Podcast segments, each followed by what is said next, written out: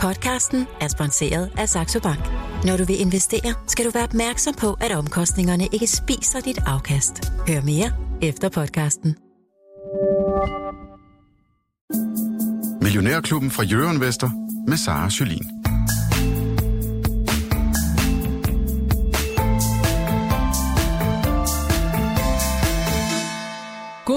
Og velkommen til ugens allerførste udgave af Millionærklubben, hvor det europæiske aktiemarked netop har lagt for land med nogle små minuser. Ikke noget vildt, men i hvert fald lidt røde tal derude.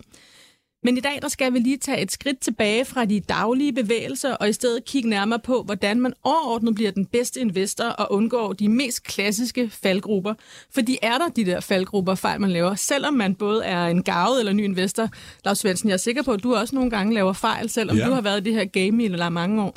Jamen, det, jo, det gør det, og øh, der er også nogle gange, jeg går i, i nogen, og sidder og siger, ah, det her er nok en fejl, men jeg tager chancen. Øh, men så kan det være, at du kan lære noget af dagens gæst i dag, jo, ja, det som er her for at Jamen, fortælle jeg, om, jeg øh, vil gerne, hvad folk har komme med nogle tips. Det er Morten Brun Pedersen, cheføkonom i Forbrugerrådet Tænk. Godmorgen til dig, Morten. Godmorgen. Det er en debut for dig at være med i Millionærklubben. Det er det. Det er dejligt, at du vil komme her. Jeg glæder mig helt vildt.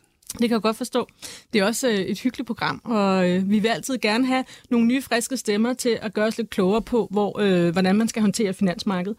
Og du er jo sådan på, du kalder det forbrugerne, der er blevet til investorer. Ja. Og hvad er det for nogle spørgsmål, du oftest får fra den her gruppe mennesker?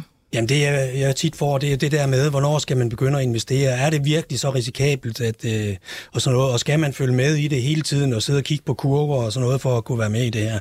Og der er mit hovedbudskab. Det behøver man ikke at sidde og kigge på kurver hver eneste dag. Man skal bare sørge for, at man forbereder det ordentligt. Og det er jo så noget med, at man skal lige have et overblik over sin økonomi. Man skal sørge for, at man ikke øh, har noget mega dyr gæld. Det kunne man måske godt bringe ud af verden først. Og så også have en buffer til uforudsete udgifter.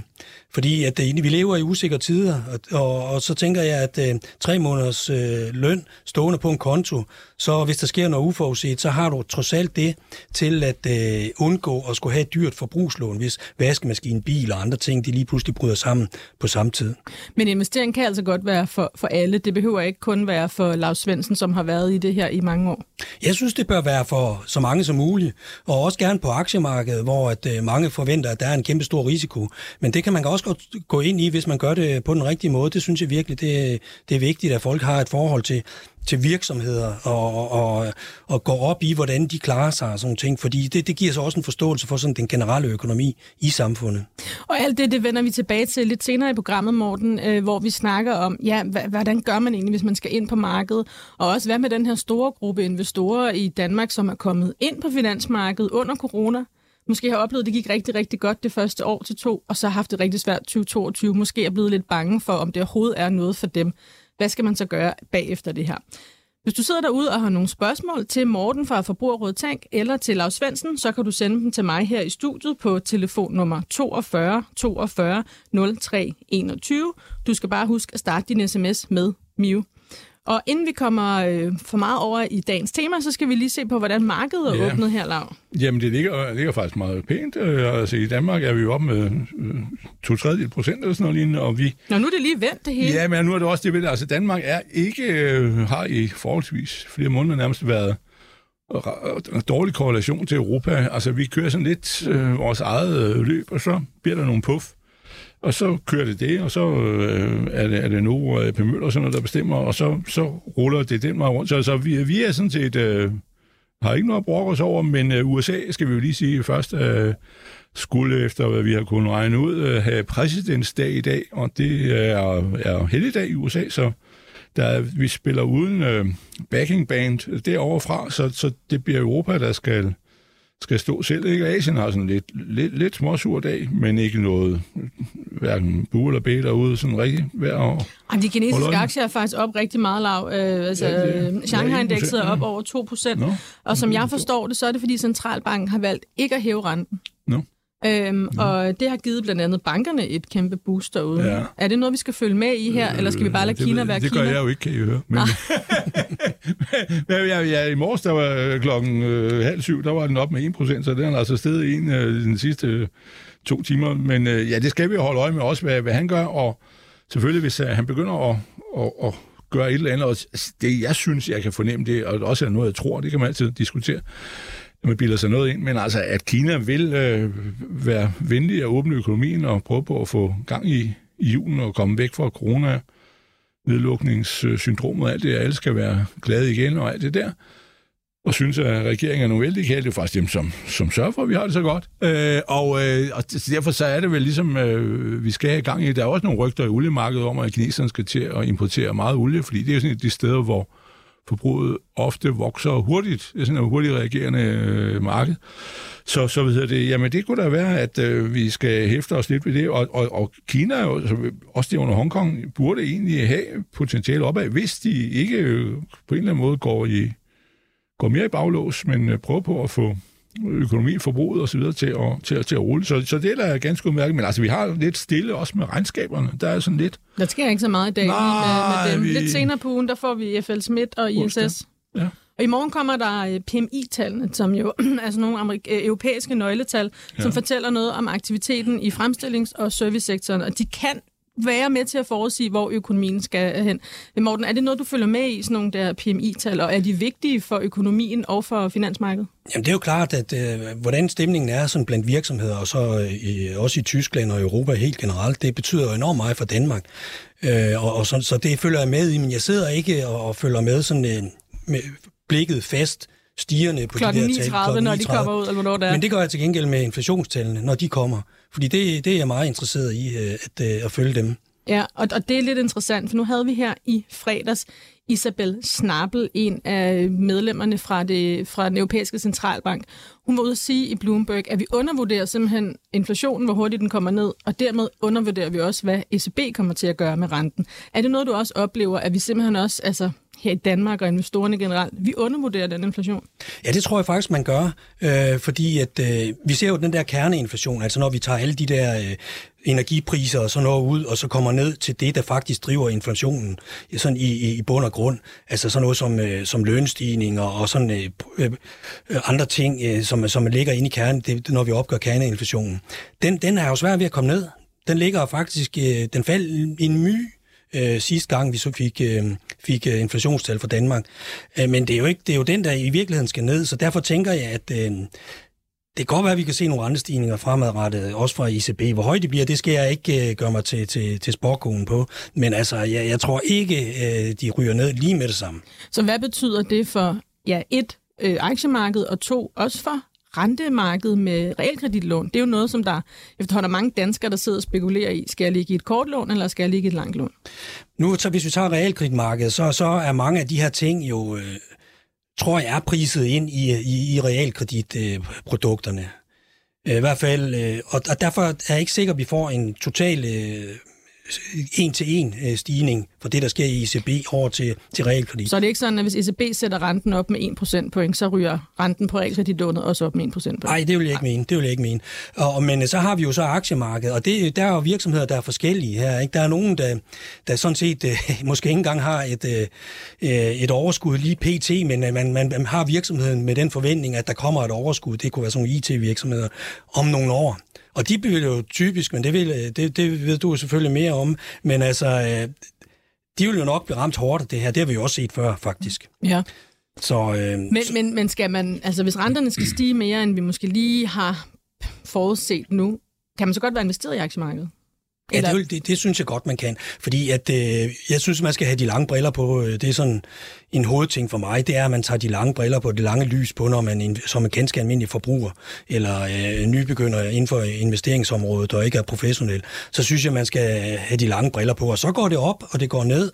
Men på den lange bane, så, så viser en og jeg tror, det er Jesper Angle, der laver en analyse, det er jo så godt nok af det amerikanske aktiemarked, hvor at, øh, man har nogle rigtig gode statistikker, der går 150 år tilbage, og der ligger aktierne efter inflationen jo faktisk på et, et, et gennemsnitligt afkast på de der 6-7 procent. Så på den lange bane, nu ved jeg godt, at vi ikke lever 150 år, men det er bare for at sætte et, øh, et, øh, et fokus på, at på, hvis du har de lange briller på, så, så vil det give et, øh, et positivt afkast, tænker jeg. Også fordi aktier, det er anderledes end obligationer. En aktie, det er jo nogle virksomheder. Hvis de har en god ledelse, så kan det godt være, at der kommer alle mulige omstændigheder øh, i økonomien og krig og alt muligt andet.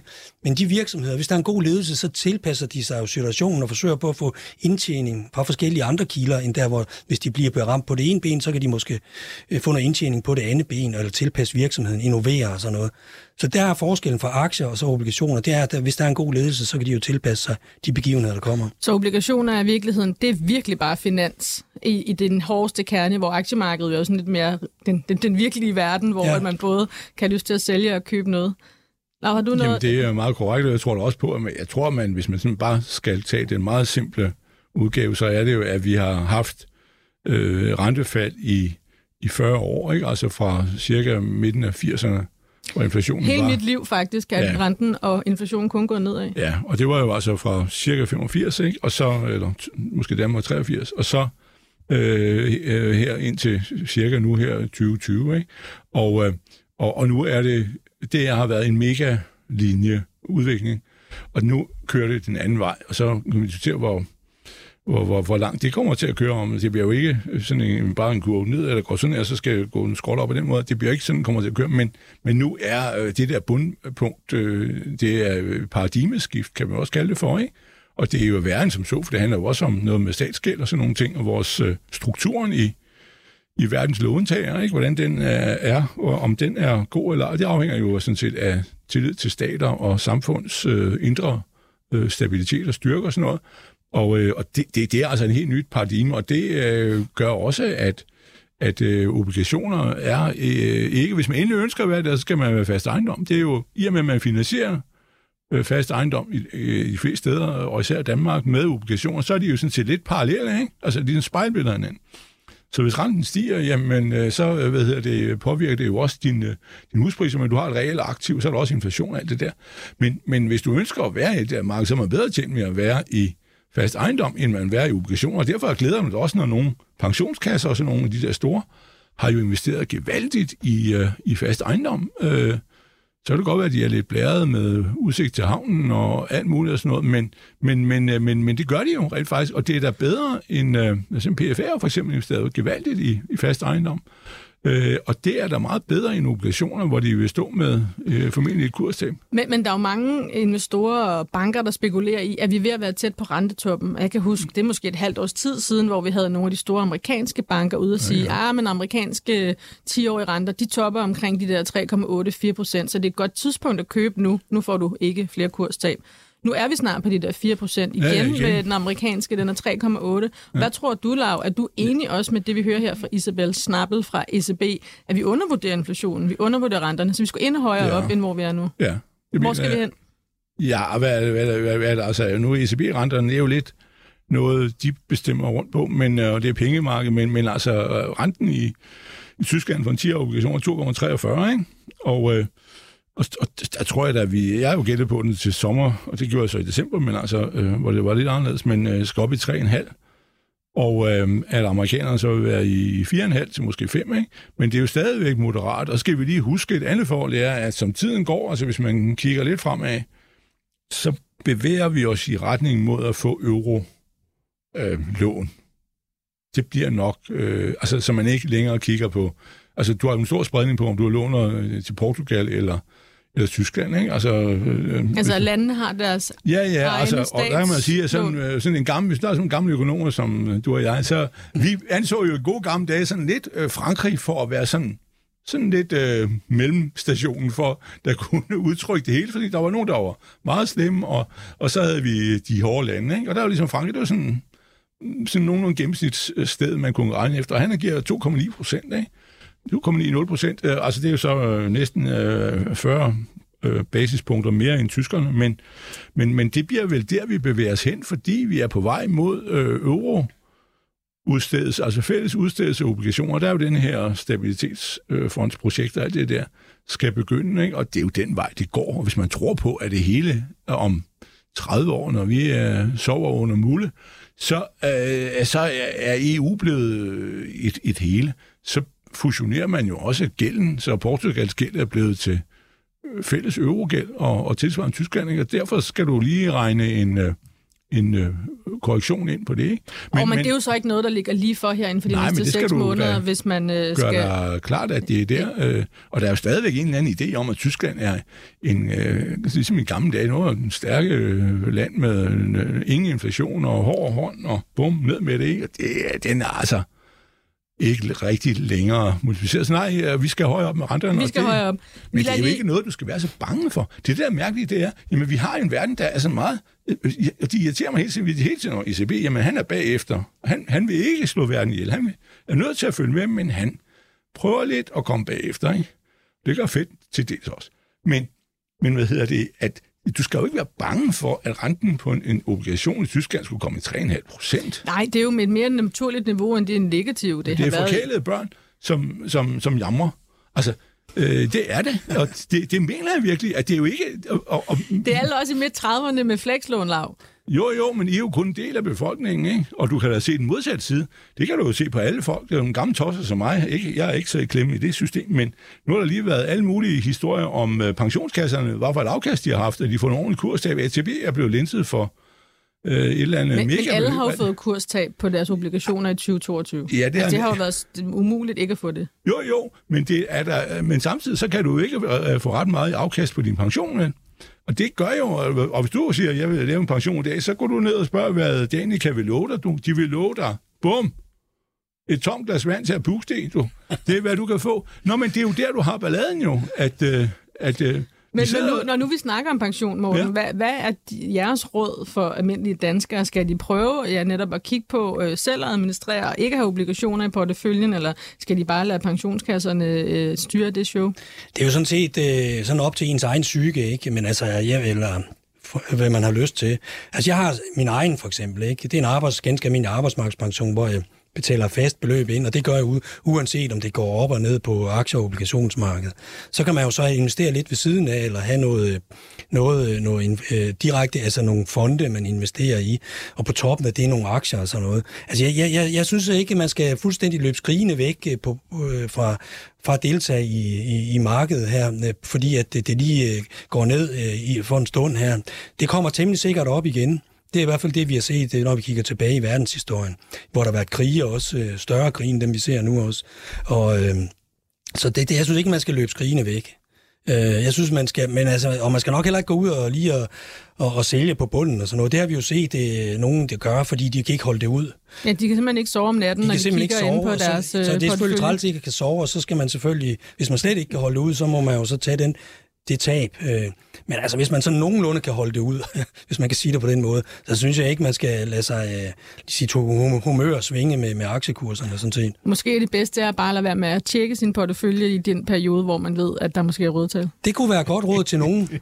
altså, men altså, jeg synes heller ikke, altså, det er jo ikke enten eller. Der er nogen, der interesserer sig uh, rigtig meget for, for at kigge på kurver og, og sådan noget. Og hvis man har den glæde, så, så, og man kan holde det ud, være i det, for at sige det sådan, så, uh, så synes jeg, at det, man skal gøre det. Men jeg vil bare sige, at det, hvis det sådan virkelig går ud over ens livskvalitet og sådan noget, så, så, så lad være med at kigge på det. Men nu skal altså også et andet problem i den her sammenhæng, det er jo, hvordan, og det er altså noget, som indirekte betyder meget, hvad for en, et erhverv har du, hvad for en overenskomst har du? For der er jo mange mennesker, som rent faktisk ikke kan bestemme øh, ret meget over deres pension. Det er pension, fordi de ligesom er givet for det. Så kan de måske vælge nogle risiko kategorier som en... Ja, det kan man jo vælge ind i sin pension, ja, man kun vil ligge i aktier, ja, eller man vil ligge ja, ja, rigtig meget ja, obligationer. Ja, ja, ja. Der kan man jo tage stilling på den måde. Men altså, sådan basale er det jo ikke øh, den store valgfrihed, vel? Men nu, vi ser jo nu faktisk, øh, at der er nogen, der får udbetalt mindre, end, øh, end de, de har regnet med, på grund af de her svingninger i, i kurser og så videre, ikke? altså på deres pensionsordning. Ja. Og det, det, det er selvfølgelig ikke det, man ønsker, når man går på pension. Øh, fordi der har man for eksempel været vant til at få en fast løn og sådan noget. Man har slet ikke måske givet ind på, at ens indkomst den ligesom kan svinge sådan. Så der vil jeg da håbe, at der kommer noget produktudvikling med noget udklædning og sådan noget. Det tror jeg, der er mange af de her udbetalinger. Det tror jeg, der er mange, der gerne vil have.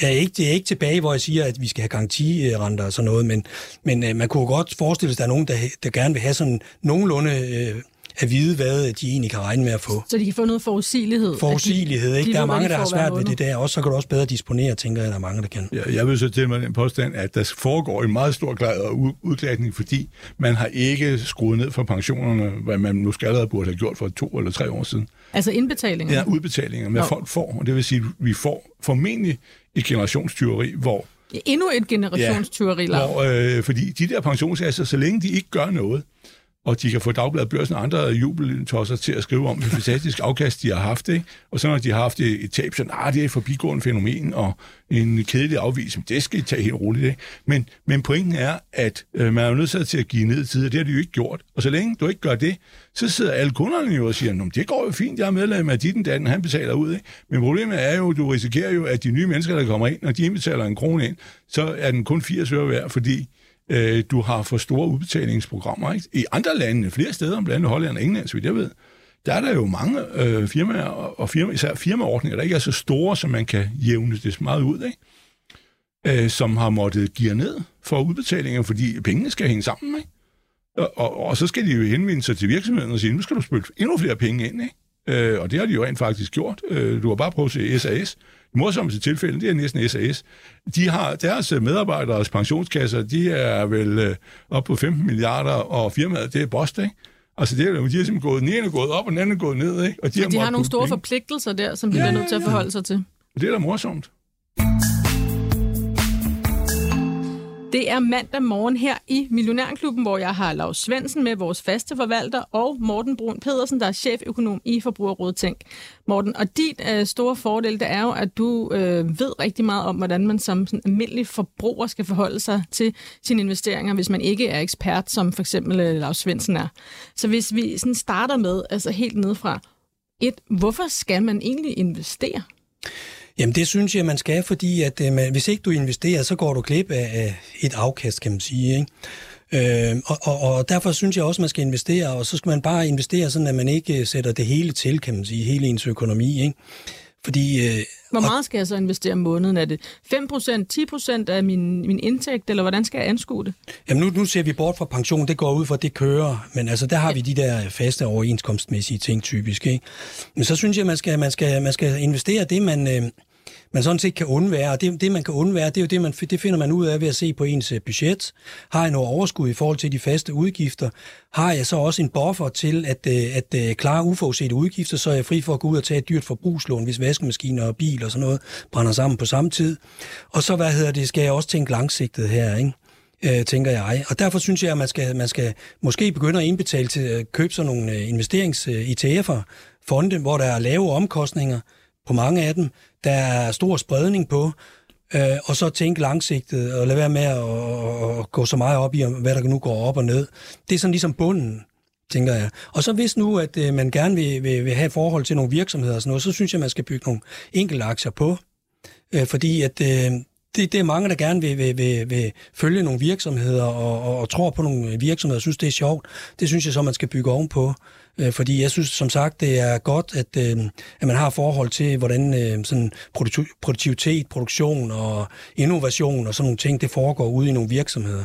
Men altså et fundament af, hvor man har en lidt større spredning gennem nogle investeringsfonde. Ja. Skal det så være en, en investeringsfond, der henvender sig til danske C25-aktier? Skal det være mod tech-sektoren eller globale aktier? Man kan jo virkelig få mange forskellige Ja. produkter her. Altså, jeg, jeg, personligt vil jeg gå efter sådan globale aktier, hvor fordi at det, det danske aktiemarked, det er jo en, ja, det er så lille i forhold til det globale, så der ligger altså noget derude øh, på det globale marked, hvor man, kan få noget afkast og noget spredning øh, ved at gå den vej. Så jeg vil gå efter sådan noget, noget mere globalt noget. Det vil jeg sige. Og hvor finder jeg de her investeringsfonde henne? Jamen, der er flere forskellige steder, men nu kan jeg lige komme i tanke om Morningstar, øh, som jo er en, øh, en fin hjemmeside, hvor man kan se øh, både, øh, hvilke, kan man, hvilke fonde kan man investere i, men også, øh, hvilke omkostninger er der. Fordi altså omkostninger, det er, jo, det, er jo, det er jo meget vigtigt i den her sammenhæng. Altså for at give et lille regneeksempel, så, øh, så hvis du for eksempel investerer øh, øh, over 30 år, nu er det godt nok en lang tidshorisont, en million, og så du har en omkostning på 1%, øh, din omkostning stiger med 1%, jamen så betaler du med rentes renteeffekt en million ekstra. Det er en, en million i omkostninger, hvis du regner det hele sammen Til din udbyder til simpelthen? din udbyder. Så det er virkelig mange penge. Så derfor, hvis du for eksempel så investerer i 20 år, så er det cirka lidt under en halv million, vi snakker om. Så derfor, øh, altså bare ved 1 procentpoints øh, stigning i omkostningerne. Det er jo derfor, vi hele tiden siger, inden vi også i forbruger ting, at omkostninger, det er meget vigtigt i den her sammenhæng. Og der er jo nogle fonde, man kan få omkostninger helt ned til 0,2 procent, hvor nogle af bankerne, de tager op til 2 procent. Så hvad er for dig, hvad er en høj omkostning, og hvad er en lav omkostning? Jeg synes, det skal under 5 procent. Det er 0,5 procent. 0 under 0,5 procent. Og der kan man godt begynde at tænke, det her, der giver jeg simpelthen ikke afkald for, på for meget kapital for at være investeret der. Ja, det, man giver, det, og det er også det, hvis du går op i nogle højere omkostninger, så er du også nødt til at tage en højere risiko for at få et, et nettoafkast, der er nogenlunde i orden. Så derfor, øh, høje omkostninger, det er sådan set også en sideeffekt, at det er en negativ sideeffekt, det er, at man ligesom presser folk ud i nogle, nogle højere risici, for, fordi de netop skal generere højere afkast for at dække øh, de høje omkostninger. Så hvis du skal nævne nogle af de faldgrupper, man skal være opmærksom på, som både ja, gavet og ny investor, er det så omkostninger, der vil være nærmest nummer et på den her liste? For mig er det altså også spredning og lang sigt. Det er de tre øh, langsigtede investering, god spredning på, på det, du investerer i, og så lave omkostninger. Og det er ikke sådan set en prioriteret rækkefølge. Det er sådan set de tre elementer, der skal være til stede. Men der er ikke meget øh, fart over sleden her, vel? Øh, der er ikke øh, Tesla-aktier, der stiger 100% nej, nej. på og det, det kan godt være, at man godt kan lide de der, og hvis man kan lide de der øh, øh, adrenalin øh, bros der, eller hvad man nu kalder det, så skal man selvfølgelig, så kan man jo altid supplere med nogle aktier, øh, også i Tesla, og investere mere risikobetonet. Og jeg vil også sige, når vi siger spredning, så skal vi jo også tænke på, at spredning, det er jo ikke kun lige i forhold til investeringer, det er i forhold til hele ens, hele ens økonomi. Altså hvis du taber 40.000 i forhold til, hvad du kan tjene ved din lønindtægt resten af dit liv, altså din lønindtægt, summen af det over de hele dit livsforløb, det er måske 12-15 millioner. Øh, og hvis du taber øh, 40.000 på en aktie, hvis vi skal ud og investere i en enkelt aktie eller nogle enkelte aktier, så er det jo ikke det, der vælter, skal vælte dit læs. Jeg siger bare, at hvis du kommer op i større beløb, så er det måske meget godt at have noget god spredning på. Men hvis man sidder der som ny investor og tænker, jeg vil gerne ind på det aktiemarked, fordi jeg har nogle venner, der lige tjent øh, 40.000 på et par uger, kan man så godt lade sig forføre den her tanke, eller er det fuldstændig urealistisk? Ja, det kan man sagtens. Det har vi jo set. Vi har både set, øh, der er jo det begreb, der også hedder finfluencer, altså ligesom influencer. Så er der nogen, der går ud og, og får folk til at investere i forskellige ting. Øh, hvad, hvorfor de gør det, det er svært at gennemskue. Men, og så er der jo også det der snakken over hækken med naboen. Næ, naboen, han, han fortæller nok mest om sin succeshistorie, og ikke så meget, når han har tabt noget. Så derfor, øh, og, og hvis han har fået en gevinst der, så er, det nok, så er du nok for sent ude øh, til også at få en gevinst øh, på, på, på, på den samme aktie på der den samme aktie, ikke? Ja. Så hvad skal man øh, egentlig tage til takke med som investor som, i forhold til afkast? Hvornår er det, jeg skal tænke, okay, det er faktisk fint? Da? Altså jeg synes, at nu, nu, nu nævnte det der før øh, over 150 år, ikke? Jeg synes, det er fint afkast. Det er, det, det er sådan de der 7-8 procent efter inflation, ikke? Sådan, hvis du tager de lange briller på. Men der er jo langt til, at jeg kan købe den motorcykel så om tre år, som jeg går og drømmer om. Det kommer an på, hvor mange min... penge du investerer. Det er selvfølgelig rigtigt nok. Det kommer an på, hvor mange penge jeg investerer. Øhm, Morten, her de sidste 5-6-7 år her i Danmark har vi haft negative renter. Det har vi snakket mm. enormt meget om i Millionærklubben, enormt meget om ja. i mediebilledet. Det har måske skubbet nogle mennesker fra, hvad man kunne sige, traditionel opsparing over i investering. I stedet for at have pengene stående i banken, så er det begyndt at købe øh, aktier eller obligationer mm. eller krypto, noget, noget helt fjerde måske. Nu har vi begyndt at få positive renter igen. Ja. Hvordan ser du det skift? Betyder det, at vi ikke længere behøver at sætte lighedstegn mellem opsparing og investering? Nu kan vi godt bare begynde at spare op igen. Ej, jeg synes stadigvæk, man skal investere. Man kan også godt, øh, men det giver selvfølgelig mere øh, ræson at have nogle penge inde øh, på, på en bankbog nu, øh, nu når der er noget, næsten positive renter. Det er positive renter, de er i hvert fald nul. Øh, ikke? Og, og, hvad hedder det, det synes jeg. Altså vi var lidt bange for i forbruget at tænke der omkring de der negative renter, at der var nogen, der ligesom kom ud i nogle øh, for vilde investeringer, som egentlig ikke var parat til det. Men det tyder jo ikke på, at det går helt galt. Det er også, hvorfor vi var bange for det, var fordi, altså for eksempel, jeg sad jo i ankenævne, det finansielle ankenævne, der hedder Pengeinstitutankenævne dengang, lige efter finanskrisen. Og jeg vil nok sige, at de investeringsprojekter, jeg har set der, det er altså hat og briller, det har været fuldstændig sindssygt. Hvad har det for eksempel været? Jamen, det var alt muligt, hvor man investerer i noget, man overhovedet ikke har en chance for at gennemskue, hvad det var. Altså, jeg kan, jeg kan ikke sådan lige detaljeret komme ind på, men jeg har bare virkelig gjort indtryk på mig. Strivevise sager øh, på, på komplicerede produkter, hvor man skulle følge alle mulige mystiske nøgletal for at få prisen på det her aktiv, øh, man nu har investeret i. Og jeg vil sige, at almindelige mennesker kunne ikke gennemskue det der, men det var ligesom... Det er jo den der lemming-effekt, vi ser nogle gange, både opad og nedad hvor at alle løber den samme vej, så er det, man skal til at passe på, tænker jeg. Men det ser du altså ikke nu, at vi er endt Ej, der, hvor... Det, det, det synes jeg ikke helt, man kan sige nu. Det synes jeg faktisk ikke. Nu så jeg her, sådan, inden jeg kom ind i studiet, der en reklame fra blandt andet Lunar, der er den her online bank, hvor jeg kan få 1,25 procent i rente på mine første 100.000 kroner. Øh, jeg har lidt svært ved at gennemskue. Altså, er, er sådan noget begyndt at være attraktivt i virkeligheden, at sætte en portion penge ind, og så få en rente på 1,25 procent? Dybt set nej. Altså, når vi tænker på inflationen, altså, det er selvfølgelig bedre at få 1,5 procent, eller hvad nu den lå på, end ingenting, eller minus. Men altså, når vi tænker på inflationen, den ligger på de der 6, 7, 8 procent? Øh, så, så, så æder den jo meget mere end, end det, der sker i banken. Så den her, negativ, eller den her inflation på 7 procent, det fungerer nærmest som en negativ rente, hvis jeg lader dem stå i banken der? Jamen, det gør det da. Altså, det, man siger jo, at uh, inflation, det er jo med til at, hvad hedder det, uh, høvle gæld af, kan man sige, ikke? Uh, fordi at uh, købekraften af kronen, den bliver, den bliver lavere, ikke? Så derfor, inflation, det belønner jo dem, der i, i gåseøjne dem, der er gæld, og så, øh, hvad hedder det, straffer det dem, der, der ligesom har lånt der penge, ikke?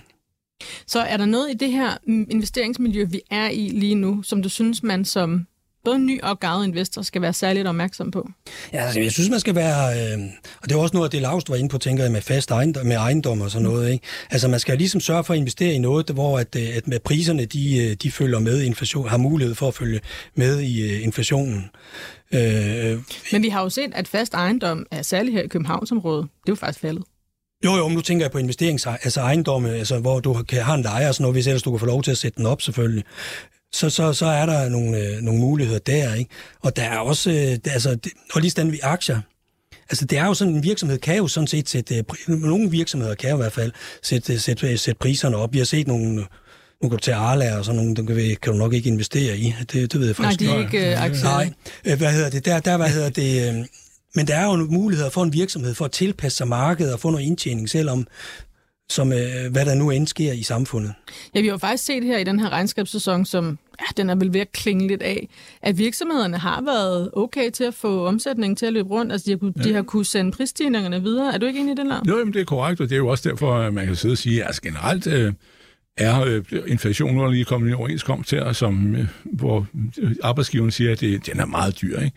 Altså hold kæft, jeg var faldet ned af stolen, da han sagde det, men altså, det er jo fint, så, så hvis de tror på det, så er det jo fint.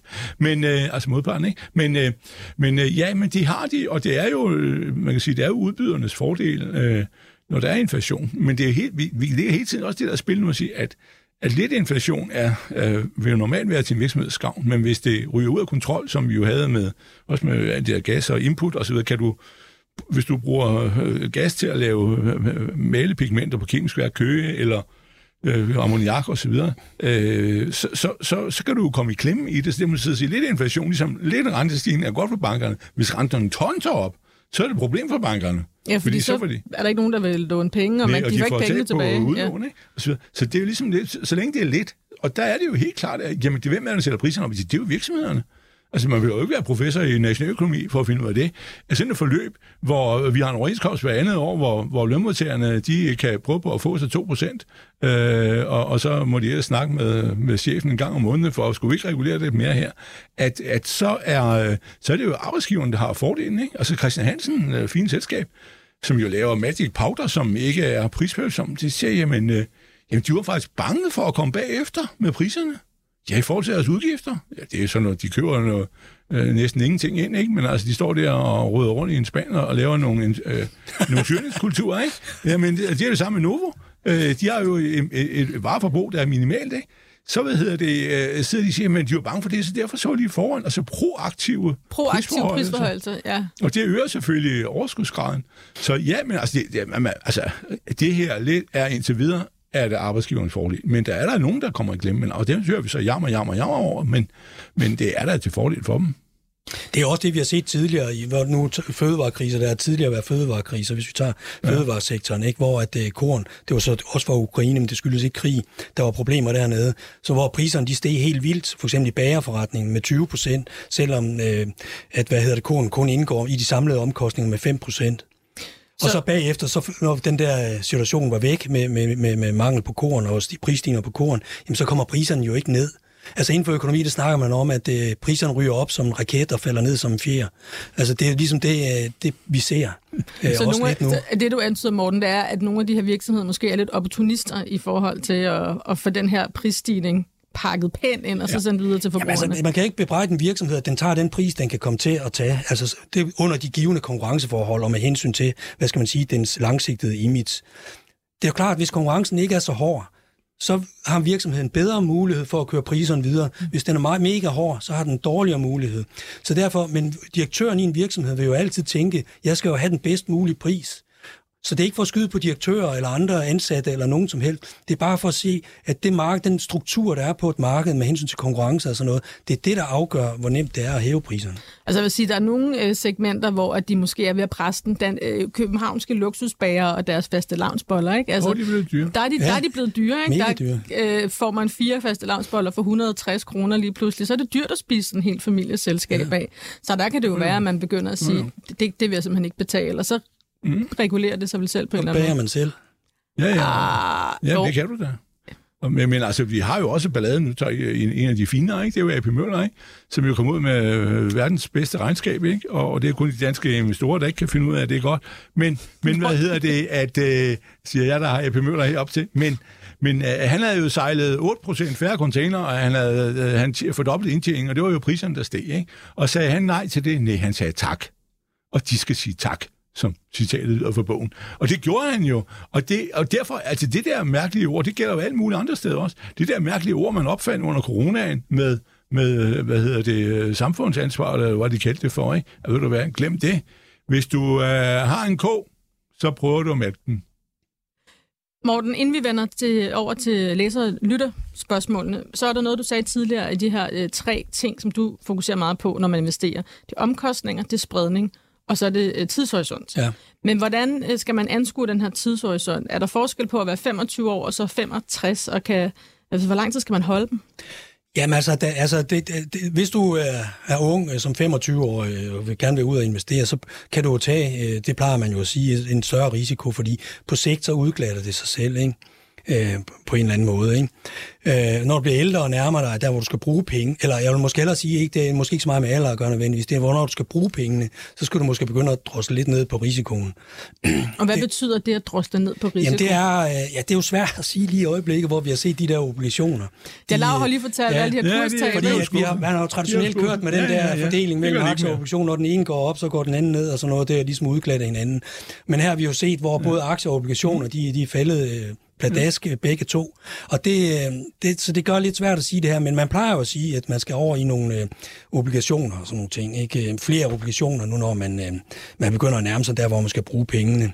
Men man kan jo også dele det op i nogle kasser, hvor man siger, at det, det jeg skal bruge inden for de næste, det fem år det tager øh, en mindre risiko på, end det, jeg skal bruge de næste 10 år, og en endnu større risiko på det, jeg skal bruge om 15-20 år. Så jeg skal ikke tænke det som investering i en stor pool. Jeg skal tænke, fem år, det her det er til det hus, jeg gerne vil købe, når jeg bliver 30.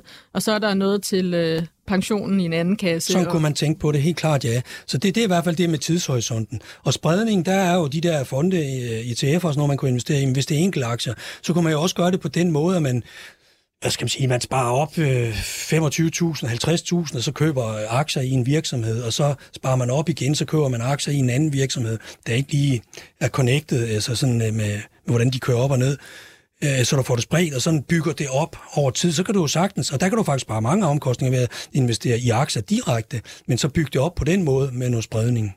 Fordi de første 50.000 der, i forhold til hele din livsindkomst og alt muligt andet, og din formue sådan generelt, måske hvis du har hus og alt muligt andet, hvis du tabte 20.000 af dem, ja, så vælter det jo ikke hele dit læs, vel? Men så når du får investeret meget øh, store beløb, så er det jo, at du skal have den der store spredning på. Men, men når, når jeg står som 25-årig, og ja, det er et par dage siden, ikke? Men, men de mange 25 år har måske ikke lige 25-30.000, de kan kaste ind i aktier. Kan man godt starte med noget mindre? Man kan starte med 100 kroner. Altså, der er nogle af bankerne, øh, nu ved jeg godt, det er et meget lille beløb, men det, så kan man ligesom snuse lidt til det, ikke at blive klogere. Øh, Der er nogle af banker, der har, øh, jeg tror, Danske Banker June, og der er Nora i, i hvad hedder det, Nordea, og der er andre og sådan noget. Der kunne man jo godt starte. Med, med, der kan du sætte ind, jeg tror, det er ned til 100 kroner, man kan sætte ind der. Og det, det, det gør jo så, at man begynder at interessere sig for selve markedet, ikke? Og det skal man nok ikke underkende, fordi det kan få folk til ligesom at, og synes, at det, det her det er da faktisk meget sjovt. Så det er sådan en hobby, hvor man lige går ind og ser, Ja, hvordan og- det går med fodboldresultaterne. Så kan man også lige se, Ja, hvordan og så, det... så får man sådan ligesom, øh, hvis jeg taber det, så kommer det nok op igen for det første, og for det andet, og hvis jeg tabte det fuldstændig, så sker der ikke noget ved at tabe øh, 1000 kroner, eller hvad nu det bliver til. Og nu nævner du blandt andet sådan noget som June og Nora for bankerne. Hvor er det bedste sted at investere? Er det gennem sin egen bank, eller er det gennem nogle platforme, som ja, vi har Nordnet, vi har Saxo, som er nogle af de største herhjemme? Altså jeg vil sige, hvis man går efter omkostninger, så tror jeg, man skal prøve komme udenom bankerne. Jeg synes, de tager nogle højere omkostninger. Øh, Det viser vores test jo også i Forbrugerrådet ting. Vi tester og sådan nogle ting. Og det, der synes jeg altså, de ligger temmelig højt. Så jeg vil sige, at man skal gå udenom øh, om dem, og så gå ind måske på, Nord, øh, på øh, Morningstar og finde nogle fonder at investere i. Og så skal man så finde en platform, så ikke nødvendigvis Og så en platform, ja. lige af sin egen bank.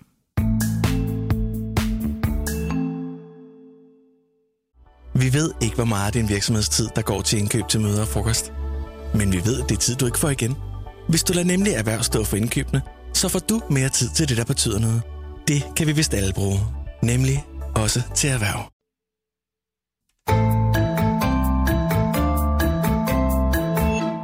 Det er stadig mandag morgen her i Millionærklubben, og nu er vi nået til ja, kære lytters spørgsmål. I kan sende dem ind til mig på telefonnummer 42 42 03 21. Du skal bare huske at starte din sms med Mio. Og mens I måske lige tænker på nogle gode spørgsmål til Morten og Lav her i studiet, så er der et par danske aktier, vi lige skulle vende, vi ikke fik med i nyhedsoverblikket, Lav. Og det er blandt andet Ørsted her til morgen. Ja, han stiger nu. Ja. Ja, Ørsted den er oppe 3,2 procent nu, og er med til at hive til 25-indekset Ja, op øh, cirka en halv forstå. Øh, der er lidt nyheder derude. De har fået løftet deres anbefaling til køb for hold fra Jeffries, det amerikanske finanshus, og kursmålet er så hævet til 800 kroner fra 600 kroner. Og lige nu ligger kursen på 650. Hvad tænker du øh, om, om Ørsted-aktien? Ja, altså, det er jo eller- sådan en infrastrukturaktie, ikke, som øh, vi jo kalde det for. Øh, altså, det er jo ikke sådan en rigtig forretning, øh, kan man jo sige. Men, øh, men så, så, nej, du ved, den er ikke så interesseret i. Øh, og, øh, og hvad hedder det, det, jeg kan ikke sige, at den er sådan specielt skævt øh, undervurderet.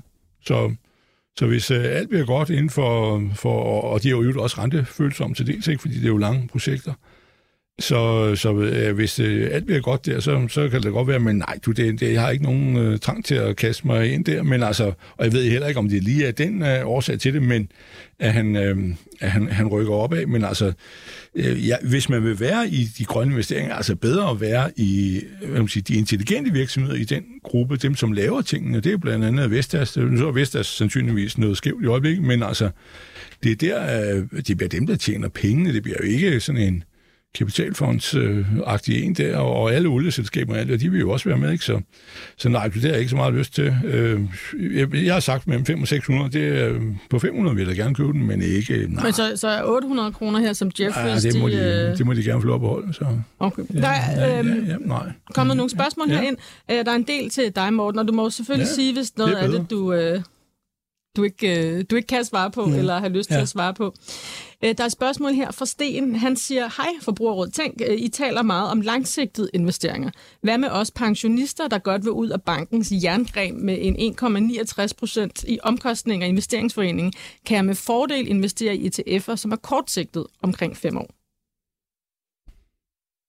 Altså, hvis han skal bruge pengene lige om lidt, øh, Han siger fem, fem år, fem ikke? år, ja, så kan det godt være, at det kan betale sig at gå over i ende. Men altså, hvis det var endnu kortere, så, så vil jeg sige, så, så tror jeg ikke så. Fordi det der er ideen med de lave omkostninger, det er jo, at eller de øh, høje kontra lave omkostninger, det er jo den der rentes renteeffekt.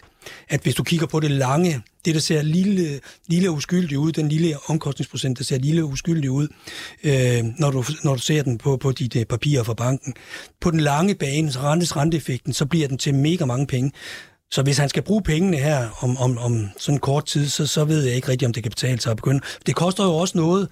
Altså man skal tænke på hver eneste gang, man laver, man, man bevæger sig, han har sagt, så koster det noget. Altså i omkostninger. Så, så nu ligger han, og han synes, de her 1,69 procent i omkostninger, Det er højt, vil jeg sige. det er for højt, ikke? Og Ja. det har, giver du så sten ret i her. Ja. Men hvis det kun er fem år tilbage, før han skal bruge dem, så er det måske ikke betale sig at begynde at sælge dem, og så gå over i nogle andre... Øh... Jeg vil i hvert fald, det, det er jeg ikke sikker på, at det kan betale sig. Nej. Jeg, vil, jeg kan ikke komme med fuldstændig clear, øh, klart svar med her, men altså, jeg mener, det, det mener jeg faktisk ikke. At det, Jamen, det, det kan der, være, at du kan... Jamen, jamen, det er jo også meget godt, øh, det der, du er hen og rører ved der, fordi altså, generelt øh, også med livsforsikring og sådan noget, man skal altid spørge sig selv, når så kommer en, der vil sælge dig noget, ikke? Du skal jo bare putte en million ind her, du går og låner dit hus eller noget andet, hvad det nu er, ikke? Og så spørger dig selv, hvis jeg nu fortryder i morgen, hold kæft, det, jo, det dur jo ikke det her. Og sige, hvad, hvor mange penge får jeg så tilbage? Øh, hvad er fortrydelsesomkosten, abortudgiften, vil nogen kalde det for? Men, men hvad hedder det? Øh, Det er faktisk noget af det bedste, du kan sige, og det var der, hvor i gode gamle der forsikringsselskaber var forfærdelige, ikke? Fordi de skulle have så meget provision, så du, de tog jo 7 procent, eller sådan noget lignende, for at få sine egne penge tilbage. Og det er nemlig en god en, ligesom at sige, og tilsvarende gælder jo, hvis du kommer ind i en fast ejendom, du køber en 10 procent af en eller anden mærkelig ejendom, så siger jeg, hvad nu, hvis jeg kommer ud? Hvordan kan jeg komme ud? Hvordan kan jeg komme ud? Punkt 1. Og hvad er der så tilbage? Altså, fordi ellers bliver man jo nogle gange, kommer man i udbyderens vold. Og det er ikke så rart. Det er der også nogen, der gør med nogle af alle de her vindprojekter og investeringsselskaber og mærkelige ting, der er solceller i Spanien og sådan noget. At det, det er jo heller ikke, hvor man bare kan sige, jamen, så, jamen, så sælger jeg bare, jeg siger, jamen, du skal henvende dig til foretagen og spørge, kan, har I en anden køber? Ikke? Og så kan det jo godt være, at du ikke får toppris, ikke? Nå, Der er kommet et spørgsmål mere til dig, Morten, fra Palle i Vordingborg. Han spørger, hvornår presser Forbrugerrådet Tænk på, for at vi kan få mere konkurrence i banksektoren? Det er forstemmende så lidt konkurrence, der er blandt de danske banker. Ej, det vil jeg sige, det, det er noget, vi presser på hele tiden, og det har vi gjort. Vi har for eksempel fået øh, konkurrence- og forbrugerstyrelsen, det er noget, vi har presset på for, at få øh, dem til at lave en kæmpe undersøgelse af konkurrencen i banksektoren. Det er noget, vi har presset på for. Vi, har, vi arbejder hele tiden på, på, på det der øh, at få... Øh, få øget konkurrencen i, øh, i, i banksektoren, for vi mener, at der er nogle ting, der halter. Øh, det har de også øh, peget på i, øh, i Konkurrence- og Forbrugerstyrelsen. Jeg synes faktisk, det er horribelt, at folk ikke kan finde ud af, hvad de betaler i banken. Det, det, der er jo lavet forsøg med ude i Konkurrence- og Forbrugerstyrelsen, hvor at folk kan simpelthen ikke finde ud af, hvad de betaler. Og det er jo også et konkurrenceproblem. Fordi hvis ikke øh, folk kan se, hvad de betaler, jamen hvorfor skulle en virksomhed så ikke stille en skarp pris til forbrugerne? Det vil sige, at det hæmmer konkurrencen, når, folk, når der er uigennemsigtige priser, og folk ikke kan finde ud af, hvad de betaler. Vi har fået en masse, masser af gebyrer øh, på, på, øh, før altså, i forbindelse med de negative renter. Samtidig med, at nu renterne de også stiger i bankerne. Så de, de har en rigtig god øh, mulighed for at tjene penge i øjeblikket. Og det er ikke fordi, for, at, øh, at, de, at man ikke skal kunne tjene penge. Det er bare det, jeg synes bare også, der er nogen, der betaler i den anden ende. Så derfor skal konkurrencen også fungere. Det ligger mig også meget på sinde. Så hvad er det optimale for forbrugerne i forhold til deres bank? Jamen det er for, for det første, at de kan gennemskue priserne og, og reagere på de priser, og så, hvad hedder det, og så skifte nemt, hvis øh, de kan se en bedre forretning ved en anden bank. Men nu skal jeg heller ikke stille folk blå i øjnene. Det er jo ikke alle, der kan betale sig at skifte bank. Øh, fordi det er jo ikke, altså, en bank vil jo helst have de kunder, der er gode kunder, det vil sige nogen, der har betydelige forretninger med banken, som har råd til at have de betydelige forretninger øh, med banken. Og derfor, øh, og som passer tingene og betaler tingene til, til, til hver sin tid. Så altså, for nogen er, gælder det ikke om at, at skifte bank, for nogen gælder det om at blive en bedre kunde, kan man sige, ikke? ved at få styr på sin økonomi, og så få nogle bedre forhandlingsmuligheder i forhold til sin bank. Så det er ikke bare at skifte bank for alle, men nogen kan tjene på det. Jeg har også set, at I har jo lige været ude og snakke om også de her nu positive renter, at bankerne måske har været lidt for sene til at hæve renterne på blandt andet indlån ja. Ja. for kunderne. Jamen, det er jo den berømte raket og og fjer. Altså med, at øh, når priserne, altså når omkostningerne stiger, så sætter virksomheder og også banker øh, priserne op lynhurtigt som en raket, ikke? Og så falder de øh, meget, meget, meget langsomt. Nu er det jo så negativ renter, så det er svært at lige at, at bruge den, øh, den øh, formulering her. Men altså alligevel, de har ikke sat øh, de positive renter op i, i samme takt, som de... Øh, At de har været lidt mere fodslæbende. ja, de har været lidt mere fodslæbende.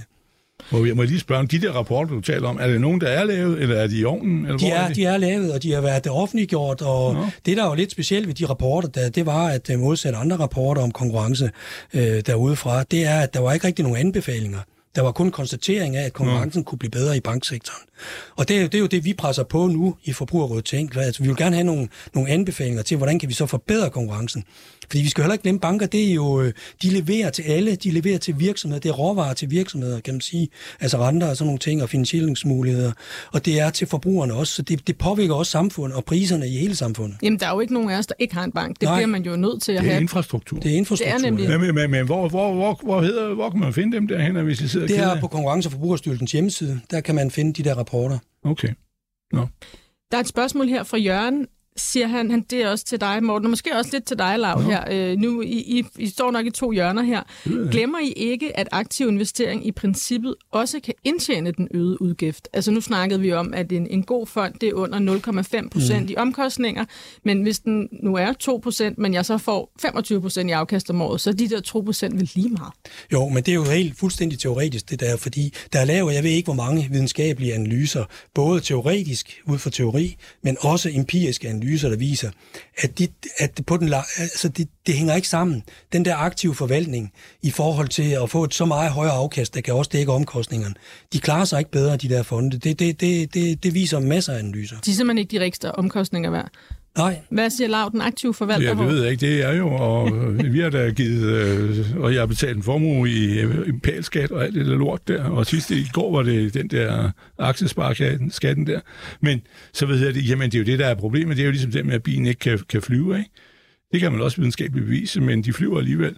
Og det er jo øh, det, der er, pointen i det. Og i og med, at verden så bliver, øh, det er jo den der gennemsnitstankegang, ikke? Og det er jo rigtigt. Hvis man bare sidder og siger, jamen jeg vil have min ryg fri, ingen skal komme og klandre mig for noget, så tager vi gennemsnittet. Jamen, det er jo rigtigt, men gennemsnittet, det er jo ud fra et øh, procesforløb, der foregår, og øh, det er jo de, der er aktive på banen, som skaber øh, udfaldet. Ikke? Så derfor så er det jo lidt, at man opgiver, og det er også det, vil sige, at hvis man ønsker at gøre det, der er øh, langt øh, hen og meget rigtigt i det, men så skal du jo også vælge de steder i verden, hvor du er værd. Du skal ikke bare købe Morgan Stanleys øh, verdensindeks, det er jo at købe historien. Sådan er verden i dag. Ikke? Så får du 70% USA, og, og IT udgør 30 procent af alt det der. Ikke? Selvom du tror, at du køber verden. Og den der, at den der verden ryger nedenom og hjem, så får du også et smæk over dine fingre, der er så stort, så du ikke drømmer om det. Du skal sætte dig ned og tænke frem og sige, jamen, jeg vil være i, øh, øh, hvad, hvad, hvad vil jeg give for det der, og meget skal det indgå i min vægt, og så vælge nogen. Du er nødt til at ligesom bygge det op. Så skal, sige, jeg også, jamen, så skal jeg tage stilling. Det, er jamen, det, du... det skal du da, men du behøver jo bare sidde og sige, jamen, hvor meget vil jeg have, for eksempel, i, i Europa, og derunder Danmark, vi må måske have 40 procent, fordi vi er europæer. Men det bliver jo Asien og alt det derude, som får øh, fremtiden. Hvis du bare køber i dag, så kan vi kigge på det om 20 år. Jamen, så skal du sandsynligvis have, selvom de ikke gør det i dag, have måske øh, også 30-40 procent af dine investeringer derude, hvis du har et godt afkast. Det er du nødt til at vælge. Øh, altså undgå alt det, der er sindssygt dyrt, og, og, og du er nødt til at tænke dig om. Du kan ikke bare købe alt. Hvad siger du, Morten? det er ikke, fordi jeg vil sige, at der ikke er nogen, der er dygtigere end andre, men det er jo bare sådan, at hvis den information, der er ude på markedet, den har alle jo. Så derfor øh, det at, at, at, at vide mere, end det markedet ved, det, det, det er meget svært. Øh, og, og, og nogle gange, hvis man klarer sig bedre end markedet, så kan det også være, det er svært at afgøre, om det er held eller om det er dygtighed. Men det er sådan set, øh, det, det, der er vigtigt, det er jo sådan, hvad giver det på den lange bane? Men jeg kan da ikke udelukke, at man kan komme ind og, og score nogle, øh, der er nogen, der kan gøre det.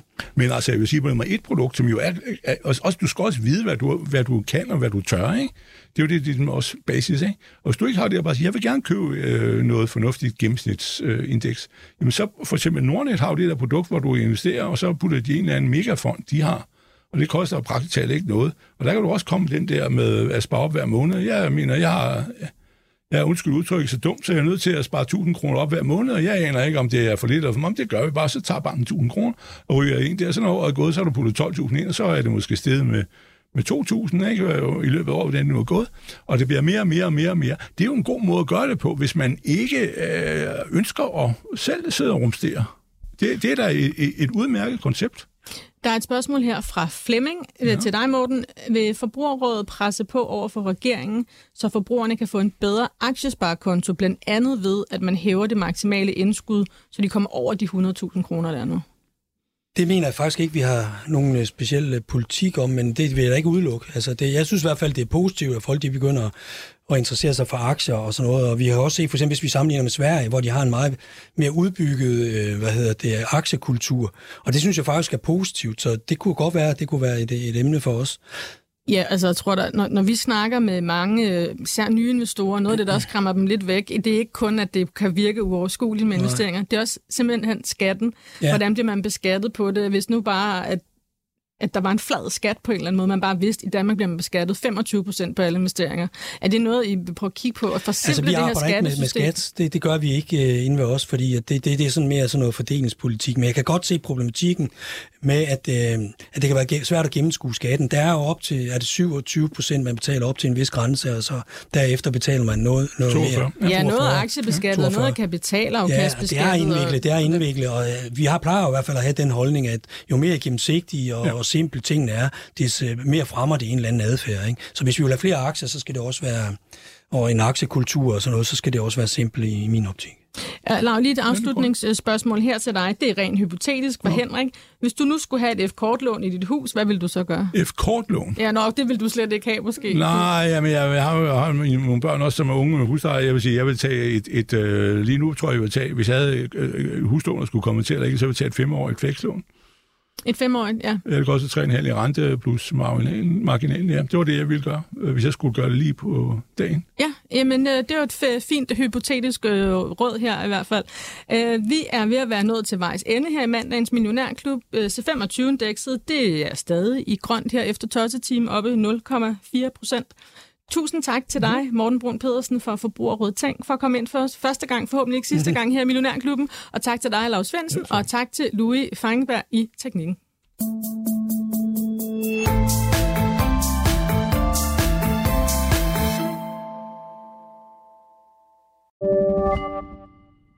Podcasten er sponsoreret af Saxo Bank. På Saxo kan du få glæde af vores lave priser, hvor du blandt andet kan investere i dine danske og nordiske favoritaktier for kun 10 kroner i minimumskortage. På den måde kan du beholde mere af dit afkast til dig selv. Opret en gratis investeringskonto på saxobank.dk og kom godt i gang med at investere.